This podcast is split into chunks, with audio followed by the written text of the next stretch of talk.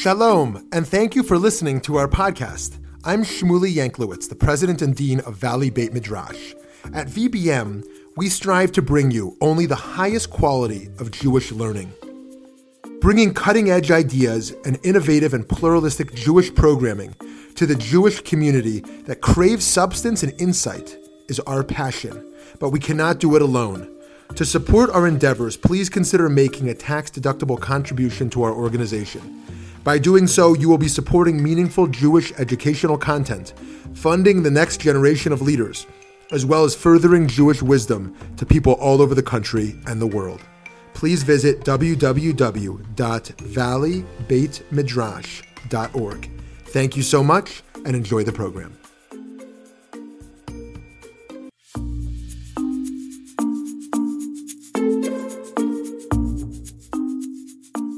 Lifelong learners. Um, the topic today has, uh, where do I put this? Yeah. Has really a double agenda. On the one hand, we want to talk theology about the role of doubt in religious belief. And on the other hand, I want to introduce you to the thought of Harav Kook. Um, how many of you know about Harav Kook? Okay. What do you know about him? What sort of um, associations come to mind? Was a Musar teacher? Not especially. yeah. Why, why do you say Musar teacher? Um, in the Musar that I studied, who's often quoted and. Okay. Okay. Yeah.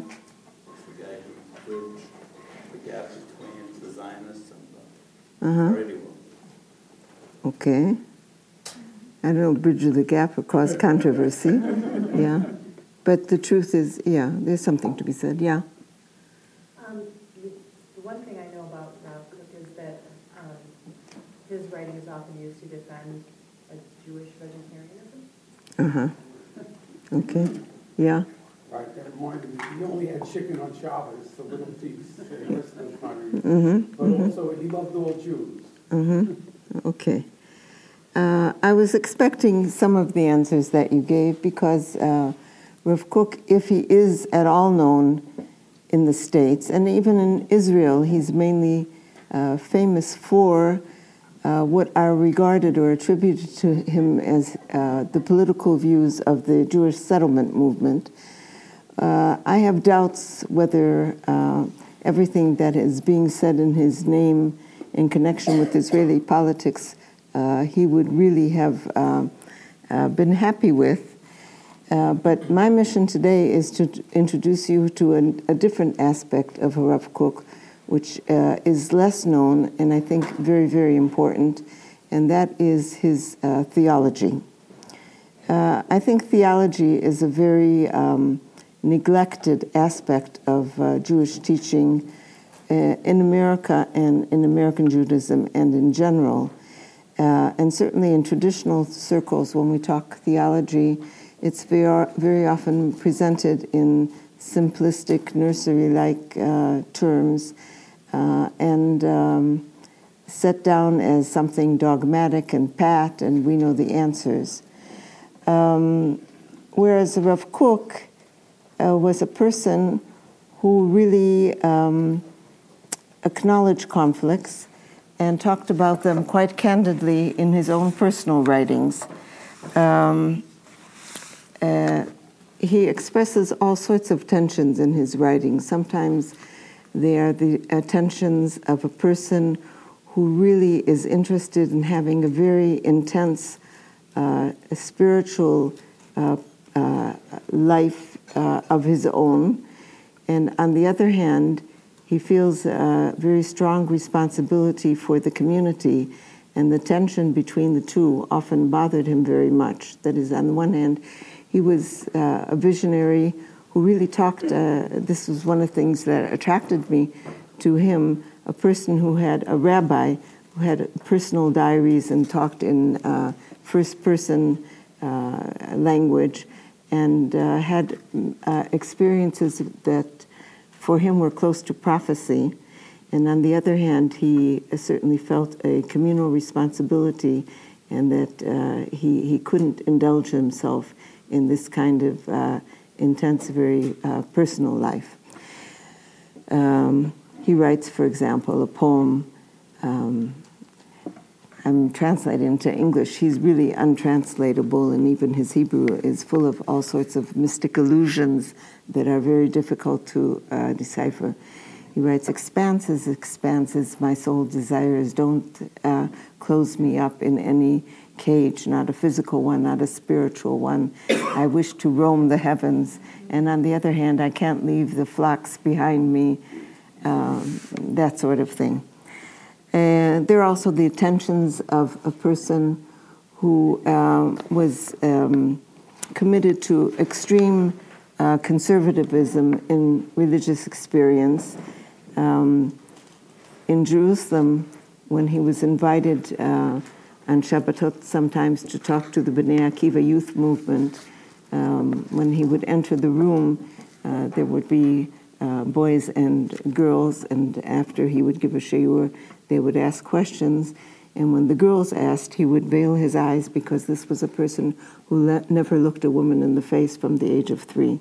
That was the sort of tradition he was brought up on.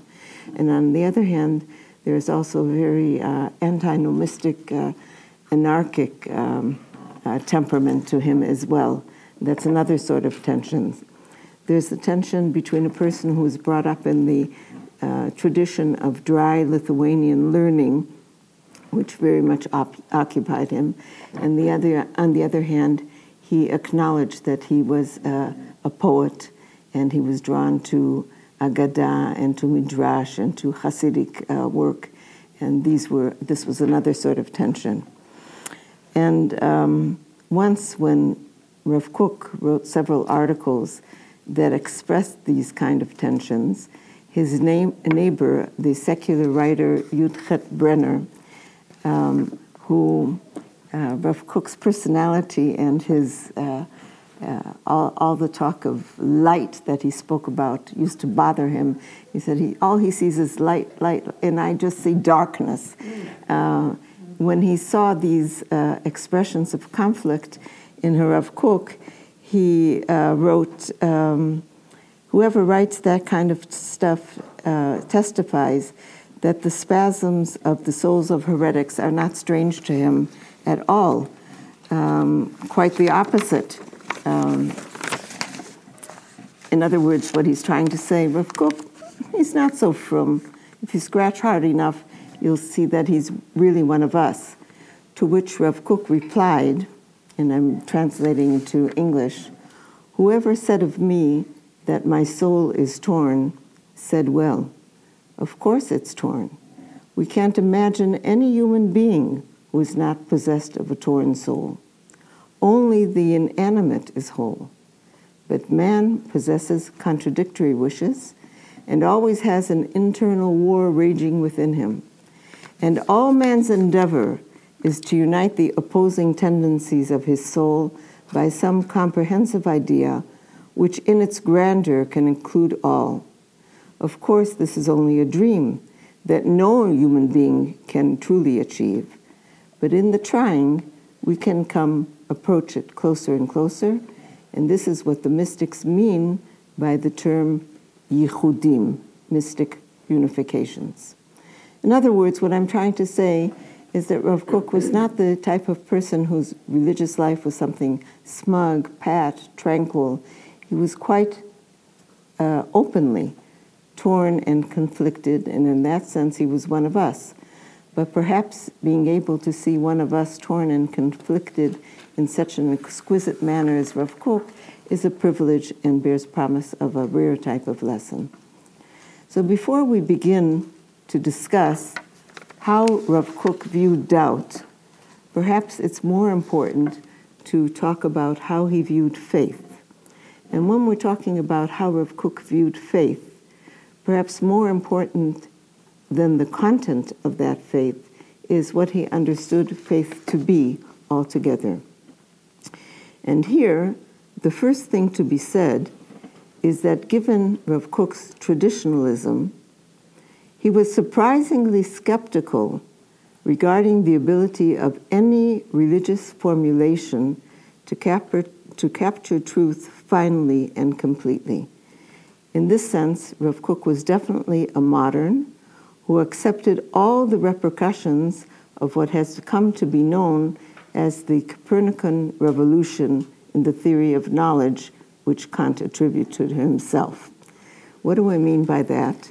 What was the Copernican revolution? Anybody? The sun was not, Yeah. the earth was not the center. Yeah, once we used to think that the Earth was center of everything and the sun and all the planets revolve around it. And Copernicus taught us that it works the other way around. Said Kant, I am instituting a Copernican revolution in the theory of knowledge. Once upon a time, we thought that reality was something stable and static, and our mind revolves around it and captures it as it is. Whereas, said Kant, now we know that that is not the case, and that the human mind actually structures knowledge. Kant talked about the noumenal reality, in other words, what he called the thing as it is in itself. And then there is also the phenomenal reality, meaning how we capture what is. And Kant maintained that our grasp of the noumenal reality is never straight and unmediated, because in between the phenomena and the noumenal reality, there is a filter, the filter of the categories of reason and human thought. Human beings think in terms of t- time, we think in terms of space, we think in terms of causality, and all these categories structure impose a structure on what is so that we never get raw chunks of reality unfiltered. What does Rav Kook have to say about that? He doesn't think, and now you can look at your first source.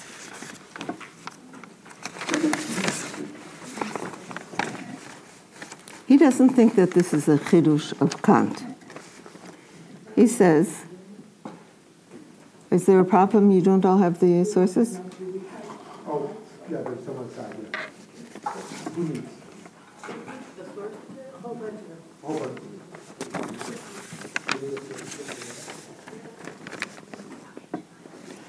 It is true, and we have always known it, meaning we meaning the Jews, and did not need Kant to reveal this secret to us, that all human cognitions are relative and subjective.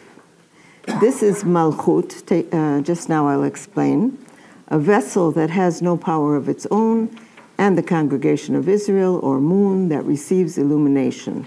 Let me stop here.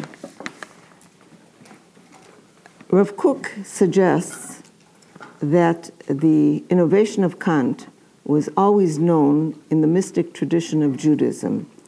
The mystic tradition of Judaism speaks about God being the infinite one, the Ein Sof, which is like the noumenal reality in Kant. And then there are a series, there is a series of 10 emanations or manifestations of the Ein. I don't know if you're familiar with the concept of the Sfirot. And the last Sphira is called Malchut, kingdom. And according to the Kabbalah, this is a derivative uh, light which has no power of its own. In other words, the other Sfirot, uh, um, Chokhmah, Binah, Chesed, Gvurah, they all have their own particular, as it were, personality, whereas Malchut is an empty vessel and receives the light from all the others and transfers them to our world. Uh, so Rav Kook sees in this image of a, an original Ein Sof, and then the, the uh, different uh, sfirot, which are parallel to the categories of thought, and then Malchut that receives them all in a derivative, a derivative manner. And he says this is Kant's, this is Kant's idea. All our acts, our emotions, our prayers, our thoughts, everything is dependent on Zot, which in the Zohar is another word for Malchut. Bezot ani boteach. In this I will trust. In other words, we are always only getting any impression of the thing as it is in itself, or the infinite one, through Zot, through the filter of Malchut. And then he goes on to say, because of this, it is impossible to know the true nature of any person, not even of oneself, and certainly not of another, not of an individual, and certainly not of a people. We are engaged in conjectures, in approximations, judging on the basis of outer behavior, which for the most part is concealed to us, especially the causes behind the acts. We must conclude that our knowledge in this area is feebly based and only God can judge. In other words, here he's saying also that all we have is the phenomenal reality, and we never know directly the thing as it is in itself. The striking um, uh, uh, phenomenon is that he is prepared to apply this kind of epistemological skepticism regarding religious dogma as well. And that is the next uh, source. From the perspective of the higher divine truth, there is no difference whatsoever between conventional religious belief and heresy.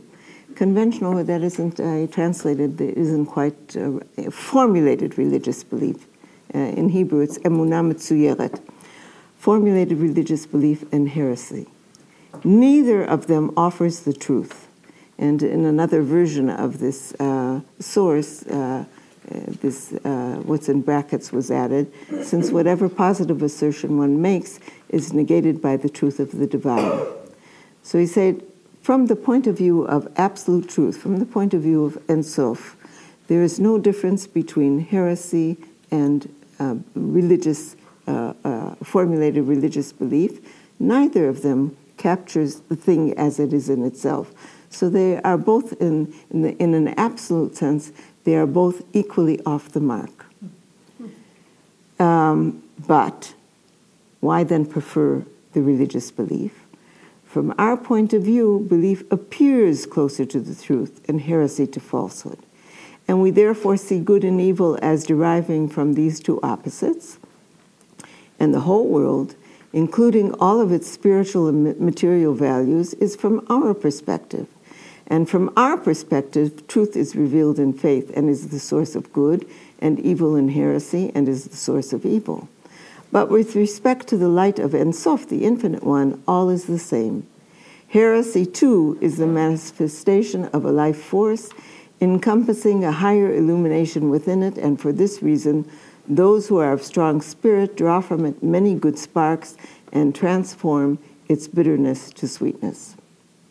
In this section, we see that the reason to prefer religion or a religious formula, truth formulation as opposed to heretic truth formulation is not in terms of its uh, that one corresponds more faithfully to what is than the other, but for more pragmatic reasons because truth appears to us closer to the truth and um, makes us, uh, develops our moral ability, and uh, uh, heresy the opposite. Now, that kind of contention is a debatable contention. Uh, but that is debatable be, uh, if you take morality, as it's generally understood, as the ability to comply with a certain set of norms. For Rav Kook, morality is something much more broad. Morality is the basic urge, which he sees as a religious urge, uh, that he, he sees it as animating not only all human beings, but even all of creation at large. And it's a kind of a Platonic idea of an urge to return to the perfection of the source. And he believes, again, you could debate this as well, but he believes that religion in its optimism, in its faith, in, in its uh, sense of hope, in its uh, advocation of uh, responsibility for the other, whatever, it advances us more in this moral urge than uh, uh, perhaps more heretical or materialistic uh, systems of thought. He would say that even Marxism, determined all sorts of isms, really are animated by a move to, to, to improve, but that religion, in its uh, spiritual orientation, uh, develops it further so that it is preferable from a pragmatic or instrumentalist point of view, but not because it corresponds more to truth than in any other position, which is quite a revolutionary idea. Um, and uh, he develops this idea further in the next passage, uh, referring to Maimonides, who, uh, in his Guide of the Perplexed, makes a distinction between two types of belief true beliefs and necessary beliefs. All beliefs are divided into the two categories which Maimonides already noted true beliefs and necessary beliefs.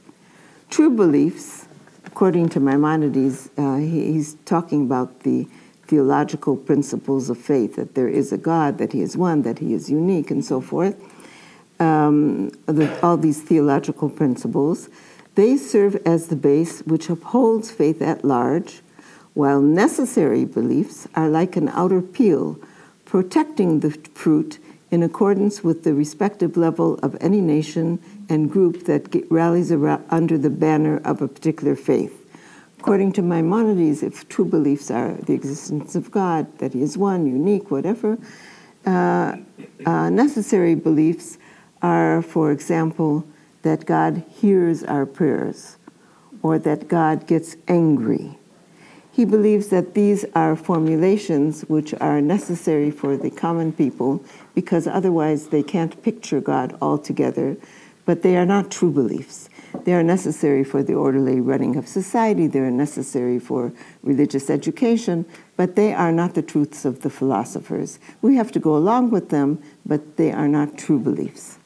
Says, the Ram, uh, says Rav Kook um, that these necessary beliefs are like the outer peel, uh, holding the fruit, but the purity, strength, clarity, and rationality of those accompanying factors, in other words, the necessary beliefs, and their compatibility with the purest demands of morality and the brightest lights of science, will accord precisely with the degree of exaltation, eternity, and truth of the basic faith that it protects. In other words, these necessary beliefs, even according to Maimonides, the necessary beliefs are relative to the quality of the uh, fruit that is inside. Occasionally, a force will appear to demand the removal of some aspect of necessary belief from the realm of hmm. faith. This is because the level of the community involved has already reached a stage according to which the support of that necessary aspect in the construal of faith is no longer required. At this point, a type of ferment will arise. So Rav Kook is saying that necessary beliefs, as opposed to the Rambam, are not constant. They change from time to time in accordance with the development of the fruit inside. The, the more rarefied, the more uh, qualitative the fruit inside, the more the peel also has to fit that fruit. So that when there is a need to shed the peel, that actually is a sign that we have graduated from kindergarten to first grade. So uh, he says, on the one hand, this looks like a breach in the foundation of faith, and on the other hand, an illumination and a shedding of light on the religious horizon which adds to its strength. So there are two sides to this. On the one hand, it seems very destructive when we have to shed certain necessary beliefs that we've grown up with and are part of our tradition and uh, perhaps are commonly accepted by everybody around us. But on the other hand, this is also a sign that we are developing in our religious development. And he said, in truth, both contentions are true. Not all people, and this is an, another important principle, not all people and not all factions of the community will be blessed at one and the same time. And occasionally it will, be hap- uh, will happen that one faction already reaches a level in its cognitive and cultural development according to which the necessary aspect of its belief is no longer required.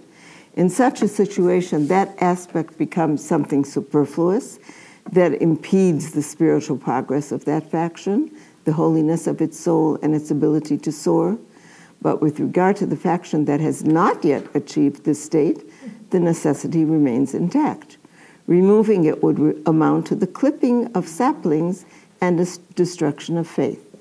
So you can't be standard about these things. Necessary beliefs really have to be um, adjusted according to the spiritual status or the uh, in, uh, religious development of the person or the community in, concerned. And for some people, a shattering of certain necessary beliefs is absolutely essential, otherwise, they're going to feel squashed. And for other people, to try and advance them before their time would be religiously and spiritually destructive. And then he has another category the necess- necessary beliefs of Maimonides. There are necessary beliefs in general, and there are also necessary beliefs of Maimonides, which are part of his 13 principles of faith. They are the means by which the style of faith is established, and they are embedded in the nature of man, so that it is impossible that someone should uproot these images of faith from his heart without also uprooting the higher truths, which are the basis of truth as it really is. And nevertheless, or we'll stop here, he's saying there are necessary truths which are relative to the person, relative to the society. There are also necessary beliefs that they are not true, but nevertheless, they are necessary for humanity as a whole. And you never can shed them because we need those crutches in order to talk about the thing as it is in itself, but they still are crutches. They, they are something that human beings as such need. We can't shed them, but know that they are crutches. And nevertheless, many innovations are introduced regarding the relationship to these necessary beliefs, but the inner truth remains forever if you want. He doesn't say which of uh, Maimonides' um, uh, principles are these necessary beliefs that always remain, but you might, uh, for example, uh, apply this to the concept of divine providence, which Rambam had a, a complicated uh, relationship or a complicated understanding of divine providence, and he certainly didn't think that it was extended to every individual as such. But nevertheless, says Rav Kook, this, if, if, it, if it is divine providence he's referring to, and reward and punishment, and some other things, these may not be true truths, but these are necessary truths that all human beings need to, yeah. Uh, does Rav Kook ever equate this concept of necessary truth to the mitzvot? No. And. Although he does have a vision of uh, the times uh, la'atid lavo, how do you, uh, the time in the future, the future that will come, in which we will not, uh, certain, certain mitzvot will become uh, extinct, and all of the mitzvot we will perform not as mitzvot, but because we naturally want to. They won't be mitzvot anymore. I'm going to ask you for that source. Okay. Okay. Um, and just to um, uh, see another formulation of the same idea, the, the, the um, um, constructive importance of, uh, of uh, religious beliefs. Human formulations of the nature of existence, whatever they be, surely also have some impact on man's moral development and the rest of his lofty goals each generation in accordance with its formulations, which change continually. But the objective is to attune everything to the purpose of the general good and the grace of the eternal God. What he is saying here is something like what Clifford Geertz, the sociologist, says about religion that uh, uh, religion uh, presents us with models of and models for society. In other words, they not only reflect what we believe, but they also have a formative influence on what we believe and how we can believe. So it's not a matter of uh, um, uh, that's inconsequential which religious beliefs we adopt and which not, because we have to consider to what extent do they have a positive influence in constructing our spirituality. So far, everything that we have done is introduction. And now we're going to see some examples of how a Rav Kook applies this um, relationship between our beliefs and our spiritual development, uh, and implies also that when new models of reality uh, come upon us, it isn't a matter of chance, but really is an unconscious response to new spiritual needs. Not only our religious beliefs, but even our scientific models of reality have a formative influence, and we don't come upon them by chance. They are somehow related to our spiritual needs. Spiritual needs, or to some sort of continuing divine revelation? Well, you, uh, you can take it either way. You can, you can either understand it as if you have uh, an image of personalist God, then God is watching over us, and when He sees that we uh, need something new, He throws out the trigger to this idea. Or if you have a non personalist uh, view of God, then we discover and unfold another aspect of, his, of Himself. Yeah. What, what, what ultimately is roots, what roots Torah or the larger enterprise of Judaism? What's the anchor as all this evolution continues to occur? We're continually unfolding more and more of God's infinity.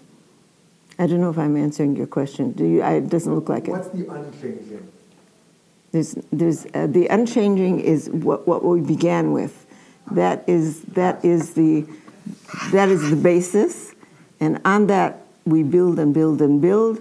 And in the building, sometimes the meaning of the basis gets transformed simply because of the structures. We don't change it, we don't remove it, but the structures that uh, it's like you can take a pattern of, uh, you take a white disc and white disc, white disc and white disc, and suddenly you put in a black disc. So you think, ah, the pattern is four whites and then black. But then you can go uh, like 10 whites and black. In other words, what, what the pattern is only emerges finally at the end, and it can change drastically by what happens afterwards. How you understand what was in the beginning changes drastically. Okay. When we talk about truth, Yeah. and what is truth, is truth not another name or another aspect for God? An absolute truth? Except, except according to the mis, uh, and Rav Kook is talking from a mystic point of view, what we are ultimately seeking is an entity in which the distin- distinction between truth and God doesn't exist.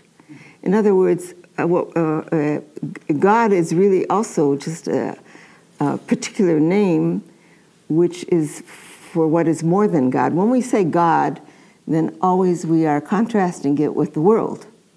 But what we are, the, the mystic is ultimately seeking is a reality in which there are no contrasts. It's beyond definition, it's before definition, beyond definition. But we can never talk that way because we're here. The minute you start talking, then you're thinking about. When you're thinking about, then there is a distinction between subject and object. So it's a paradox. But we keep trying. Hi, this is Shmuley Yanklowitz. I hope you've been enjoying and learning something new from this podcast. I certainly am.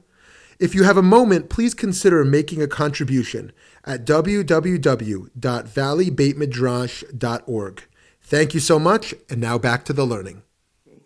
So here's a, uh, an example from ancient times. The crux of the matter is that the time of the appearance and the effects of every idea and thought is predetermined. In other words, he's already telling us here that uh, what we think is not a matter of chance. Nothing is haphazard. For example, now here he brings sort of quaint example which looks uh, somewhat primitive, so let's forgive him. But he says, for example, we can understand that if the act of the globe's movement was made known to the masses a few thousand years ago, man would have feared to stand on his feet lest he fall from the force of the earth's movement. All the more so would he have feared building tall buildings. A general faint heartedness and incalculably thwarted development would have resulted. In other words, in ancient times, if people would have known what we know today, that the earth revolves around its a- axis, that would have been very destructive to human creativity because human beings would think if I build a building, it's going to fall apart like a badly uh, built Lego system or something. People in China stand with their heads in the ground. The notion of a gravitational force would not have assured him. Even if we had known the laws of gravity, then that wouldn't have quelled us having seen with his own eyes that anything standing on a moving object cannot be secure from falling. Only after mankind matured through experience was it proper to allow men to recognize the earth's movement so that from it only good would come to man. So Kadosh Baruch Hu, as it were, spared us the, that, that uh, revolutionary notion, revolutionary pun not intended or intended, yeah, uh, until we built up enough self confidence that we could handle it and still build buildings. But now he applies it to spirituality as well. For example, the notion of God's involvement in man's world is the basis of mankind's moral, morality and success. When this notion is clearly understood in the world, it will be the foundation of life's happiness. So we need we need morality. We need the um, idea of, of um, God's uh, providence over the world in order to secure our morality. Just like uh, we won't stop uh, in front of traffic lights in the middle of the night unless we know that there are police somehow watching somewhere. Okay, it was necessary. So. Uh, so on the one hand, we, we need we need for the moral flourishing, we need the idea that God watches uh, it was necessary for the people of Israel to work long and hard with the various pagan sects to make them understand that despite the vastness of the universe, man is not so inconsequential that his adherence to moral directives is without value, and that the creation of man as a moral being is of great significance, incalculably greater than even the quantitatively largest creations. So, Am Yisrael, the Jewish people, had a hard time. They had, on the one hand, to convince that um, God watches over things and uh, He cares whether we turn on a light switch on Shabbat or not. And on the other hand, He is transcendent, great, important. Those, those are two contradictory notions which they had to assimilate. Indeed, it was not easy to inculcate even a modicum of this notion while preserving an inner awareness of the glory of God, which in its essence is the fundamental principle for moral perfection and that of creation as a whole in both physical and spiritual life for now and eternity. All this work was required to harmonize in man's heart the spectacle of the greatness of the cosmos and man's lowliness on the one hand, and awareness of the great hand of God's involvement, on the other hand, to show how he supersedes and transcends the conventional value of all creatures. In other words, we they had a hard job to do, on the one hand, to talk about God's graciousness, and on the other hand, to talk about the importance of what we do, and God cares about every little thing we do. And so he asks, what would have happened if the myriad worlds, according to the present state of science, were known then? In other words, he's implying that God with, or we purpose uh, uh, unconsciously did not discover the vastness of the universe then, because then to hold the idea A of God's transcendence, B his uh, uh, concern over every little thing we do and see that the world is huge, that would have been too much to handle. Okay? Man would have been like a speck and his morality of no consequence, and it would have been impossible to for- foster within him a sense of greatness and universal glory. Only now, after man's ev- emergence from his struggle with an image of a world of a overwhelming immense- immensity, he is truly no longer frightened by the vastness of creation. You could say also that now that we've developed our, maybe overdeveloped our self confidence, and we say we can do anything, that it was a good idea to send down or for us to discover a model of reality where we're not so big after all, we're just a speck in a huge thing. But all this required um, only now he's no longer truly, uh, uh, no longer frightened by the vastness of creation. But all this required time and preparation. The narrative descriptions of the stories of creation, whether understood through the rational perspective of empirical re- inquiry or interpreted as God's revelations through his prophets, m- must always bear the power to strengthen the life and success of man. Okay, when you understand this, you will know that there is sublime value in what is revealed and also in what is hidden. In other words, what he's telling us is that ideas, pictures of reality, models of science are not a matter of chance.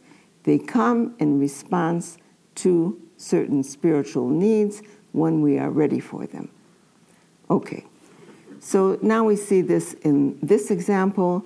Another example is, um, if you want biblical criticism, how much uh, should we? We have to hurry? No. Okay. All the time in the world?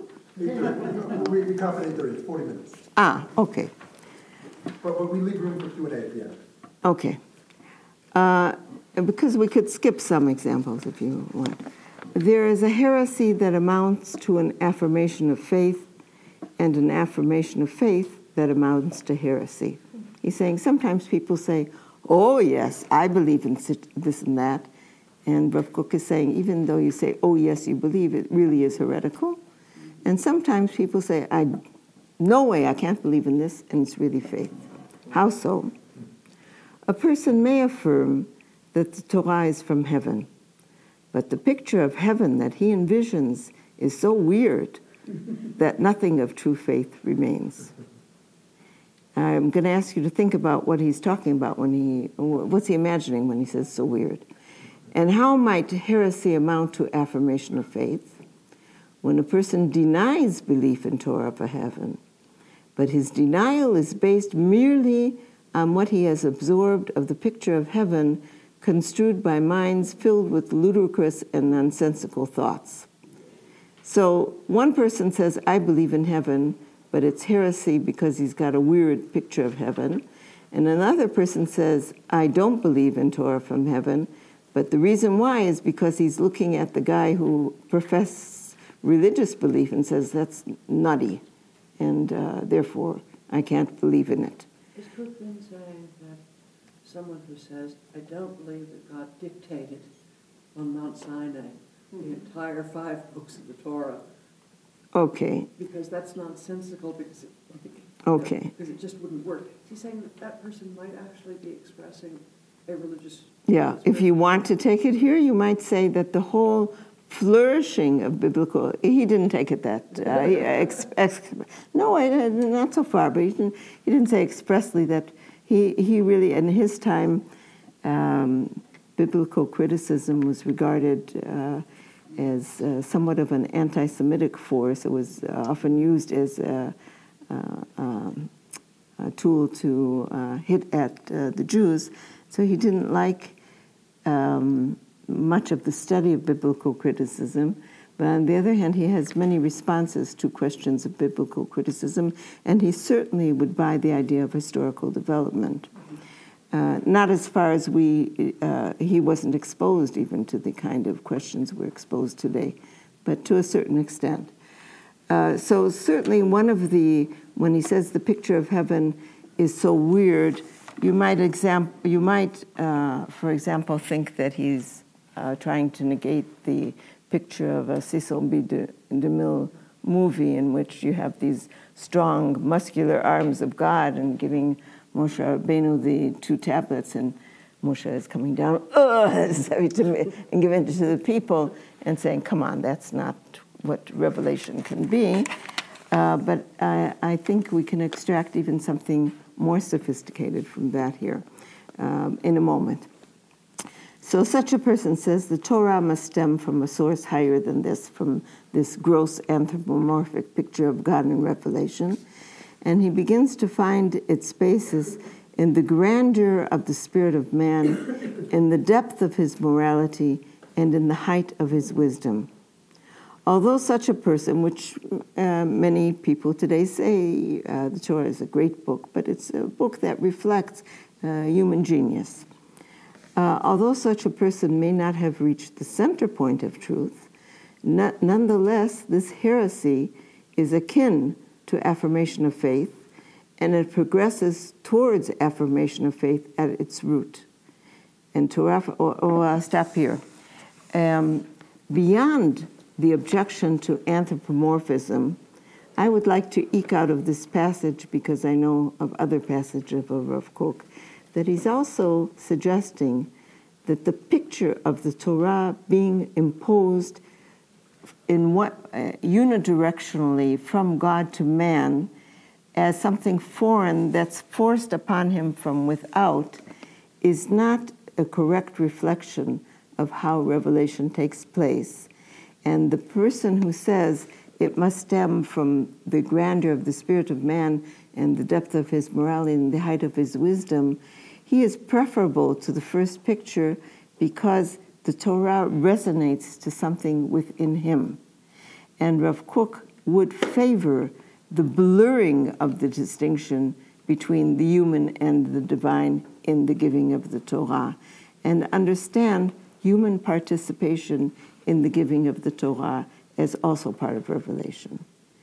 So that for him, the idea of a person saying the Torah resonates with something inside me, and that's how I explain the Torah. He's already identifying instinctively with the content of the Torah and not seeing it something uh, uh, foreign from without, and that's a better state of affairs, even though he says that's not the complete truth because he doesn't deny an element of transcendence and revelation altogether. And then he goes on to say in Torah from heaven, is uh, but an example for all the generalities and particulars of religious doctrine regarding the relation between their linguistic expression and their inner essence, the latter being the true object of faith. So, what is, is he saying here? When I say I believe in Torah from heaven, what's important is not the literal meaning that the Torah comes from up there, but rather its inner essence, which is a feeling of identification with the Torah. And that is the importance of religious doctrine. Okay, another example, um, which really served as the basis for uh, the uh, name of my book that uh, Rav Shmuley showed you previously. Uh, uh, here he is writing to a disciple of his who uh, taught Tanakh in Yerushalayim and was uh, concerned how he would be able to teach the first chapters of Genesis about the creation of man and, uh, Adam and Eve and the banishment of um, Adam and Eve from uh, the Garden of Eden uh, when we have the theory of evolution. Says Rav Kook, I necessarily find myself obligated to awaken your pure spirit in regard to the theories that have emerged from new research, which for the most part contradicts the literal meaning of the Torah. My opinion on this is that anyone with common sense should know that uh, although there is no necessary truth,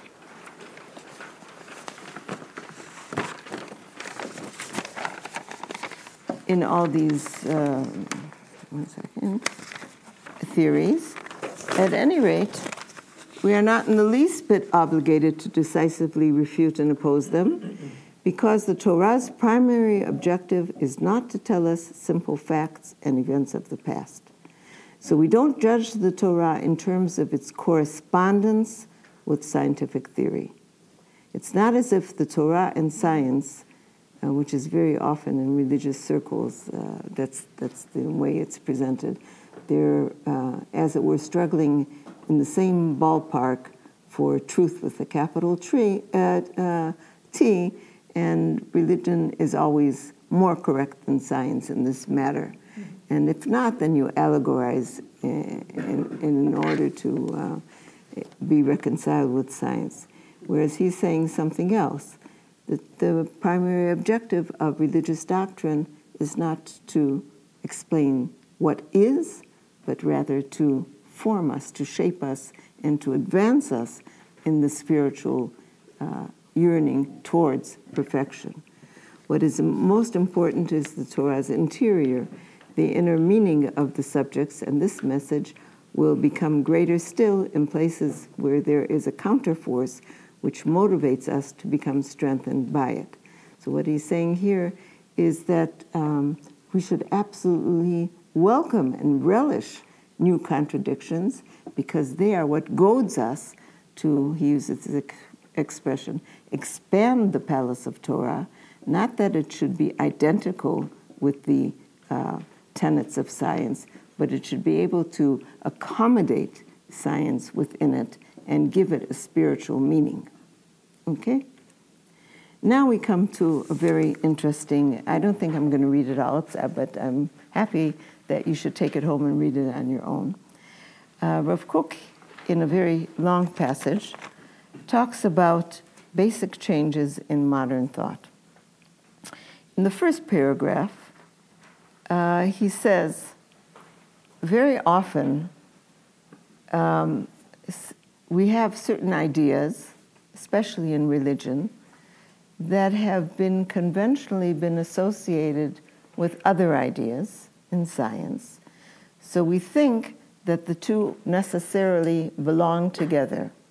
And when something gets jostled in the scientific picture and gets thrown out or modified, we think, oy vavoy, now our whole religion has to go through out the window because these two were connected.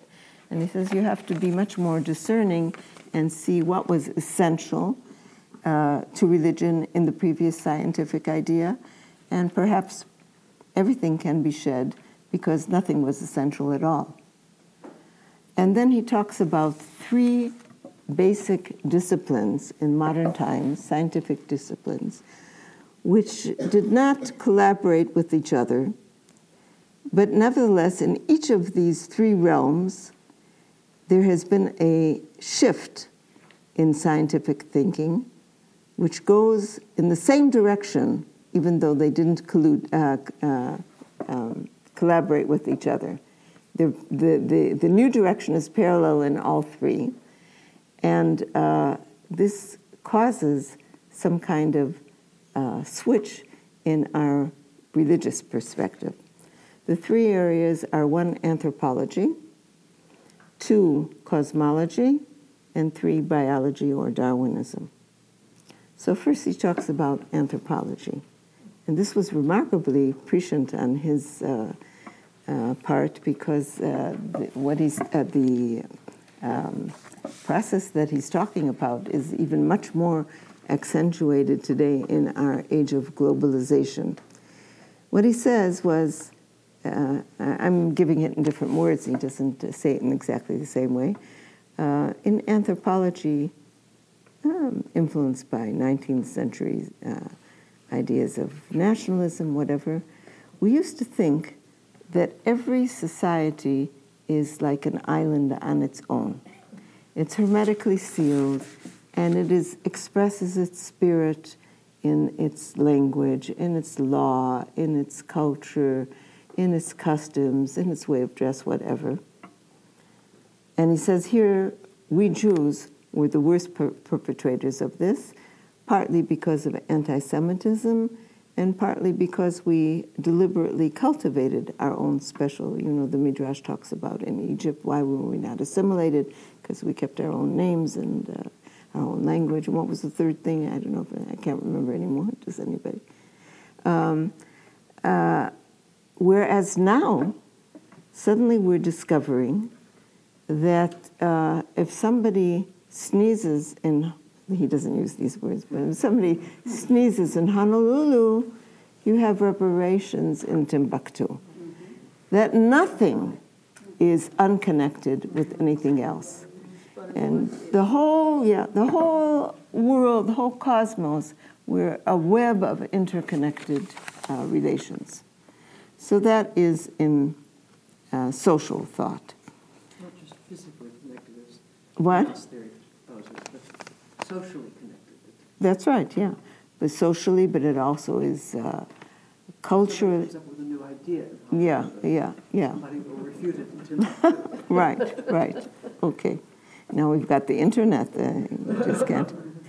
Uh, uh, you can look at the bottom of page four. Unique individuals, the sages of great understanding, and here he's talking about the mystics, always knew the secret of spiritual unity. They knew that the human spirit is uni- universal, although many divergencies, uh, spiritual and material, distinguish one person from another and one society from another. Uh, okay, blah, blah. Times have changed, but, but this wasn't a knowledge of the masses, and now times have changed, and uh, even the masses understand this. And so in this next paragraph, uh, times have wrought an absolute change.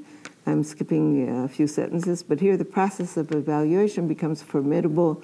The possible confusion increases, the need to learn how to integrate a variegated thought system within the narrow sphere of the conventional ideas of the masses and still make sure that all that is beneficial in that spiritual world remains unaffected even after the revolution wrought by alien influences, drawing from everything only that which is good, true, equitable, and worthy. This has now become terribly urgent. And we see this in our society. You know, we're all a global village, yet each the community tries to create some identity of its own in order to uh, feel oriented in the world. Okay. Next, he goes on to cosmological thought, has also led to a great change in the development of spiritual life. And here he repeats the idea that we saw before that once we had a miniature version of the world and we thought we were at the center, and now all of a sudden we see that we're part of a huge cosmos. And so that, again, shifts our whole uh, self image.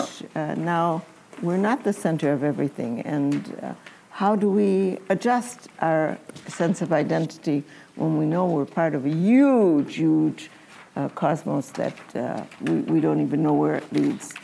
Um, our whole sense of our importance is proportionately changed.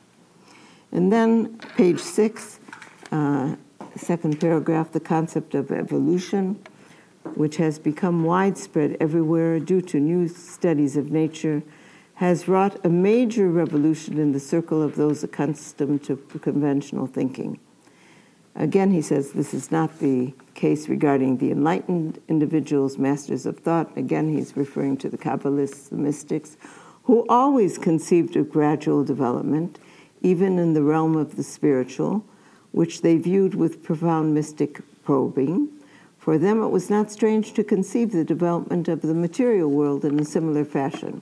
What he's saying is the Kabbalists always spoke about the infinite one, and from the infinite one, uh, rather than our world was not created ex nihilo, but actually there was a series of emanations, more like births from a pregnant woman than something fashioned from the outside. And so, if the Kabbalists already were used to that idea that one thing emanates from another from the top down, it was no big deal for them to adjust now to the theory of evolution, and the same goes from the top up, uh, from the bottom up. So that the idea that now we are related to the monkeys and what happens in plant life also has uh, affects human life and the other way around, and that we have what to learn from uh, lower levels of uh, of being, that's not so difficult for them. Okay. Uh, uh, for them, it it is indeed appropriate to envision its emergence as paralleling the unfolding of the spiritual dimension of existence, which is not envisioned any skips, uh, skips or leaped over steps. But the multitude and the masses were not used to this uh, idea of evolution, and so it was very hard to uh, adjust to this religiously. They were not accustomed to the uh, understand the principle of evolution in such an all-embracing manner, and was unable to uh, comprehend its spiritual world in such terms. The difficulty, what was the difficulty of the masses in readjusting their thinking? It wasn't the problem of tallying certain verses in the Torah or other traditional statements with the view of evolution. The problem with the masses when they are confronted with Darwinism wasn't because the literal psukim of the Torah tell us a different story. Why is that not a problem? This task is simple enough. All acknowledge that parable, allegory, intimation is common in such matters, that this is a basic interpretive principle everywhere. Even the multitude is accustomed to, be, to hearing the curt degree that this particular verse or statement belongs to the secrets of Torah, which transcend its literal meaning, and is satisfied thereby aligning with the scope of the thinker who senses the secret of lofty poetry to be found in the exposition of ancient riddles. What he's saying is the problem with the masses isn't because theory of evolution contradicts the literary, literal meaning of Torah because they're already used to the idea when the Torah is talking about such profound things as creation, you can't explain it in a literal fashion and you have to talk in allegoric. And uh, that already, uh, um, how do you say, they're, they're, they are, uh, they're reconciled after with that explanation. But so what is the problem? But how to reconcile the spiritual implications of his previous thoughts, which were all concentrated round the concept of suddenness and leaps in creation, which spared the mind from probing into realms distant from its own circle, with the new increasingly popular con- concept of evolution. For this, there is need of great illumination. In other words, the real problem was the image of ourselves, not how to reconcile with the psukim of the Torah. That we can manage.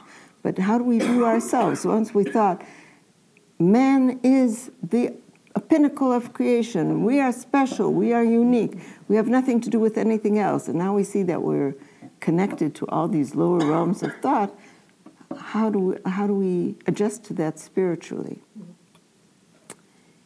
And what Rav Kook uh, implies in the last section and again develops elsewhere, is that this notion of um, interconnectedness did not come by chance, but because we are now ready to graduate beyond a monotheistic picture. Monotheism is necessary. We have to think in terms of a personal God who stands over and above us and watches over us.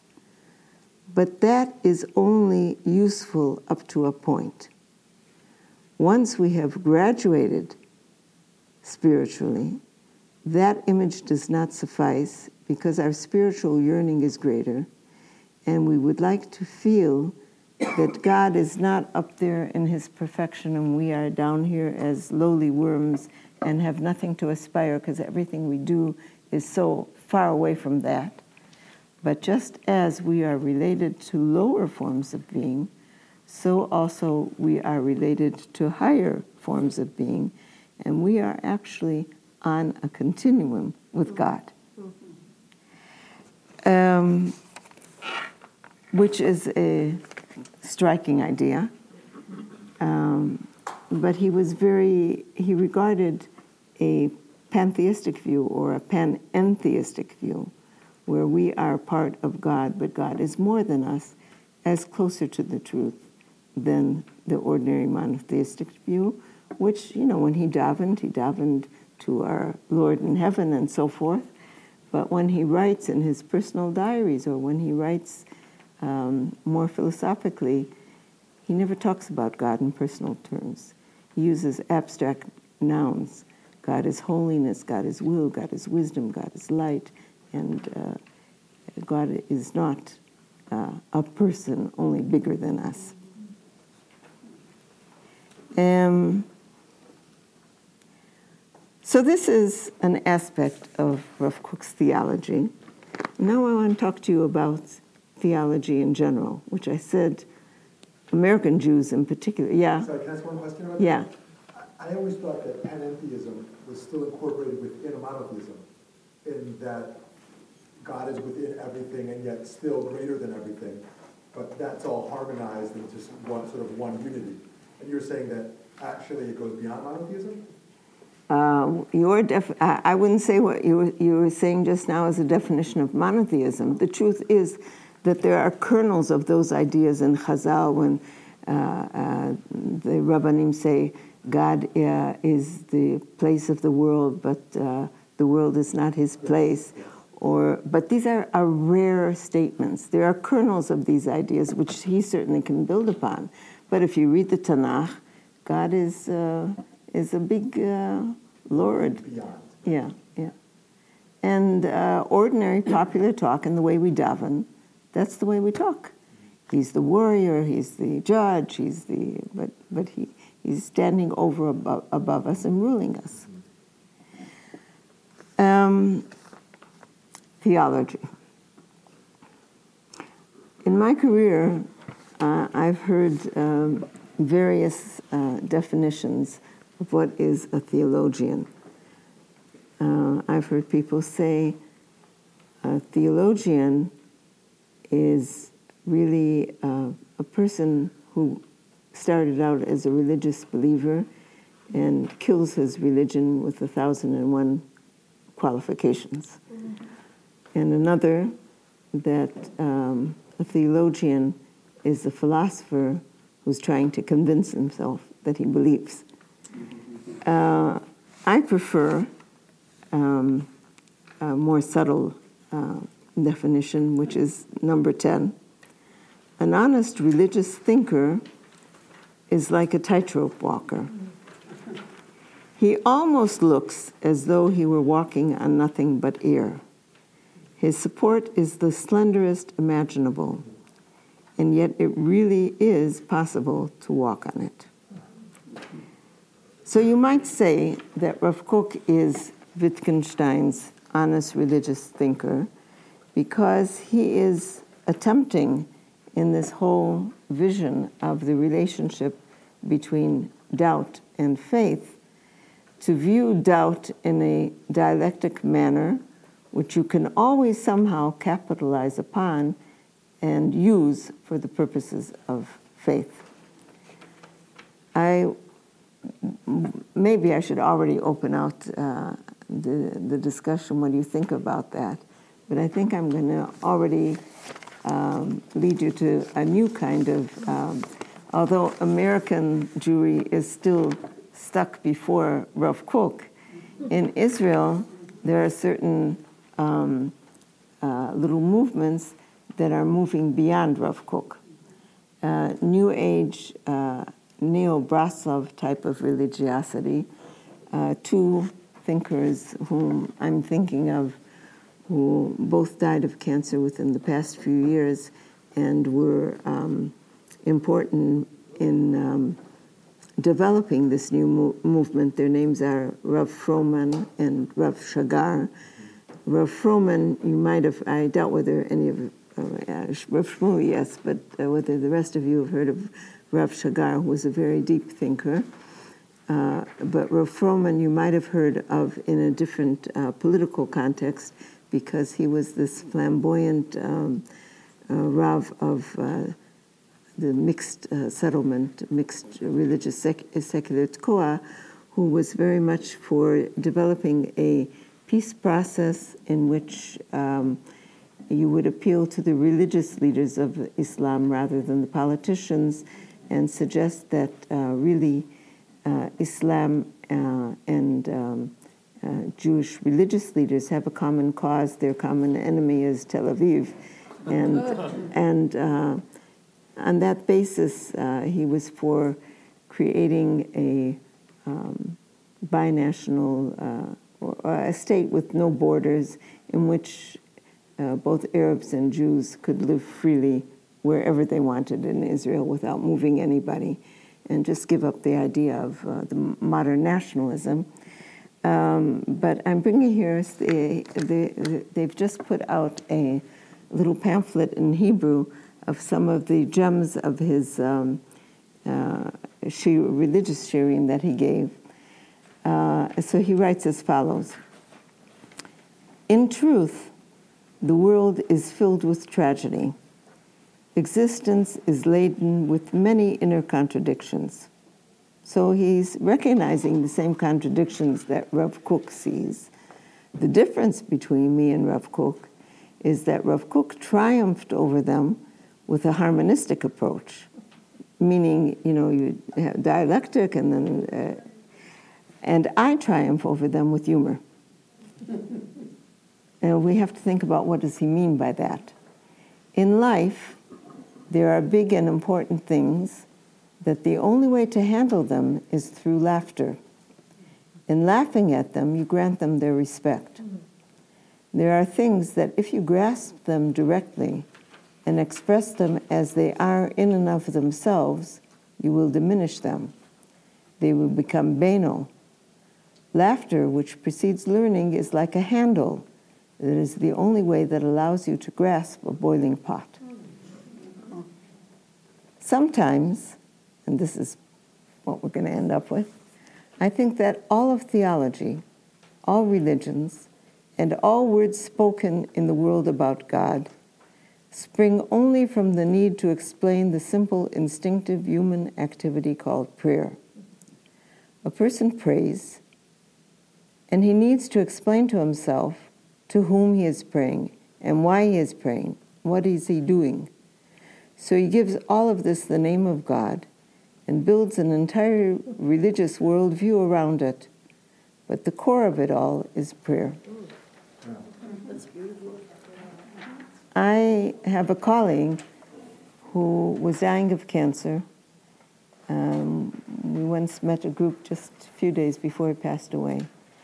And he said to the group, um, I pray not because I believe in God, but I believe in God in order to pray. So, what do you think about all this? we have about 10 minutes. Questions, thoughts? Yeah. There's been a television show recently, in the last few years, uh, portraying a couple of Russian spies living in 1960s America, mm. and Americans. Mm. And um, they, they have a daughter who's joined the church, teenage daughter, and the mother at one point is asking the daughter, well, what, what is this praying stuff? And the daughter says, well, when you start off just saying things and just talking out of your heart, and all of a sudden it really feels like somebody's listening. Mm-hmm. Well, here... It, it's very close to what he said. Right. But here sometimes he's, uh, he says, I pray I'm not even, sh- I don't know. Is somebody listening? Is he not? But I need to pray. But it, this really comes, um, all this is um, an offshoot. I'm going to get in deep waters here. Um, no, but I, I yeah. uh, I really feel a mission in order to introduce you to this a bit, even though we've got only 10 minutes. Rav Kook and Rav Shagar and Rav Froman are all really developments of uh, an idea that began with Lurianic Kabbalah. Um, Luria was a 16th century mystic who tried to resolve the problem how are there emanations if God is all? And so he talks about, uh, there, there are roots of this in previous Kabbalah, but he develops that the world uh, began like a pregnancy, there was a contraction. Uh, if you imagine God is an unlimited circle, at some inner point there was a contraction in order to make space for something other than He. Mm-hmm. And in that space of nothing, then the emanations came down. Now, the, uh, he was a visionary, he wasn't a philosopher, but some of his uh, more philosophically inclined disciples uh, began to question um, how can we talk about uh, uh, like these um, diet um, advertisements before and after God was like this, and then he was like, mm, you know. Uh, and so they said that this whole um, uh, concept of creation by creating a void is merely uh, an illusion.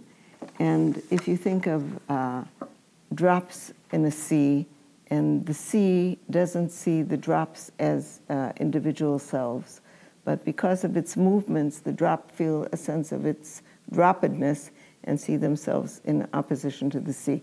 So what what these um, um, disciples of the Ari suggested was that uh, this whole idea of uh, contraction, tzimtzum in Hebrew, uh, was only an illusion.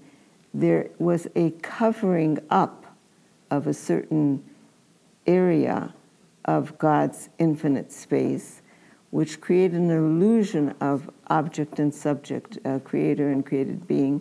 But actually, from God's point of view, all is still one. Um, I won't talk about Rav Kook's um, um, take on all this, but this was a very fruitful idea. I, I, say I have a mission in explaining it because I think that it really has influenced uh, very profoundly all of traditional thought without much, m- most people. It, it, it, comes up in uh, Hasidut and in Mitnagdut and in the Musar movement and in Rav Kook and Rav Soloveitchik. All of them appropriate this idea in various ways. Uh, Rav Nachman of Bratslav um, would say, and this is Froman uh, repeating, we are living in the void. We are living in the void, so by definition, we cannot see God. If we see God, then it's already, the void is gone. So it's something like the, he says it, like um, the lover who talks about the woman of his dreams, but the minute he has the woman of his dreams, she's not the woman of his dreams anymore. And so that's what he's saying here. I, am praying, but I'm praying out of a feeling I, I need to, but I, I, I, don't even expect an answer, or I'm not sure of an answer, I, or I will live in doubt. I will never know the answer, but I need to pray. And theology is built on that. But really, the meaning of religion is just a feeling of yearning, feeling of hope, a feeling of dependence, something very gutsy. And all our dogmas are just an attempt to formulate what really can't be formulated. So that's the new wave in Israeli spirituality. But first you have to go through Rav Kook, and that's very rich experience too. What would you suggest? You know, I mean, these are lovely mm-hmm. bits and pieces. Where would you suggest somebody starting?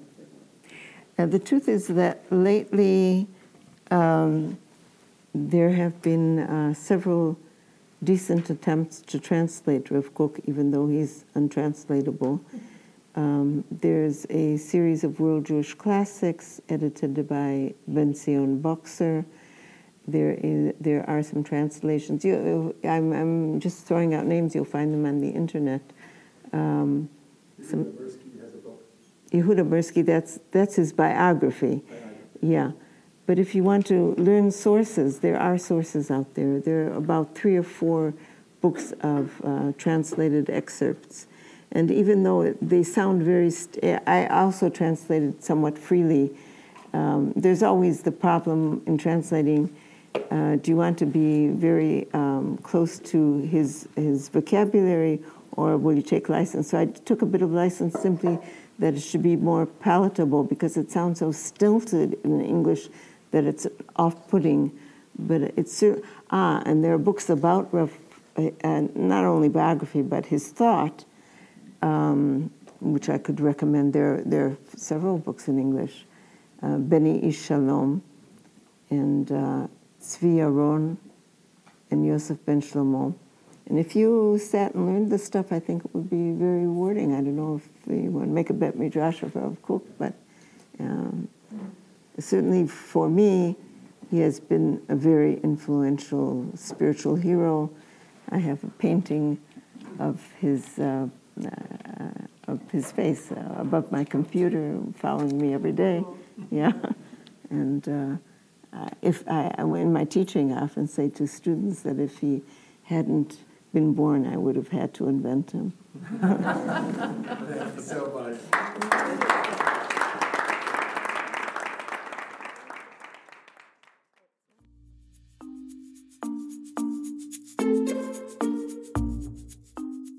Hi, this is Shmuly Yanklowitz. I hope you enjoyed listening to this fascinating lecture.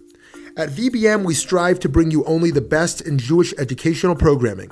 To do this, we host a wide variety of events throughout our learning season, including panels, classes, and lectures, like the one you've just listened to. Please consider going to www.valleybeitmidrash.org and donating to Valley Beit Midrash to support the expansion of meaningful Jewish education. Thank you so much for listening.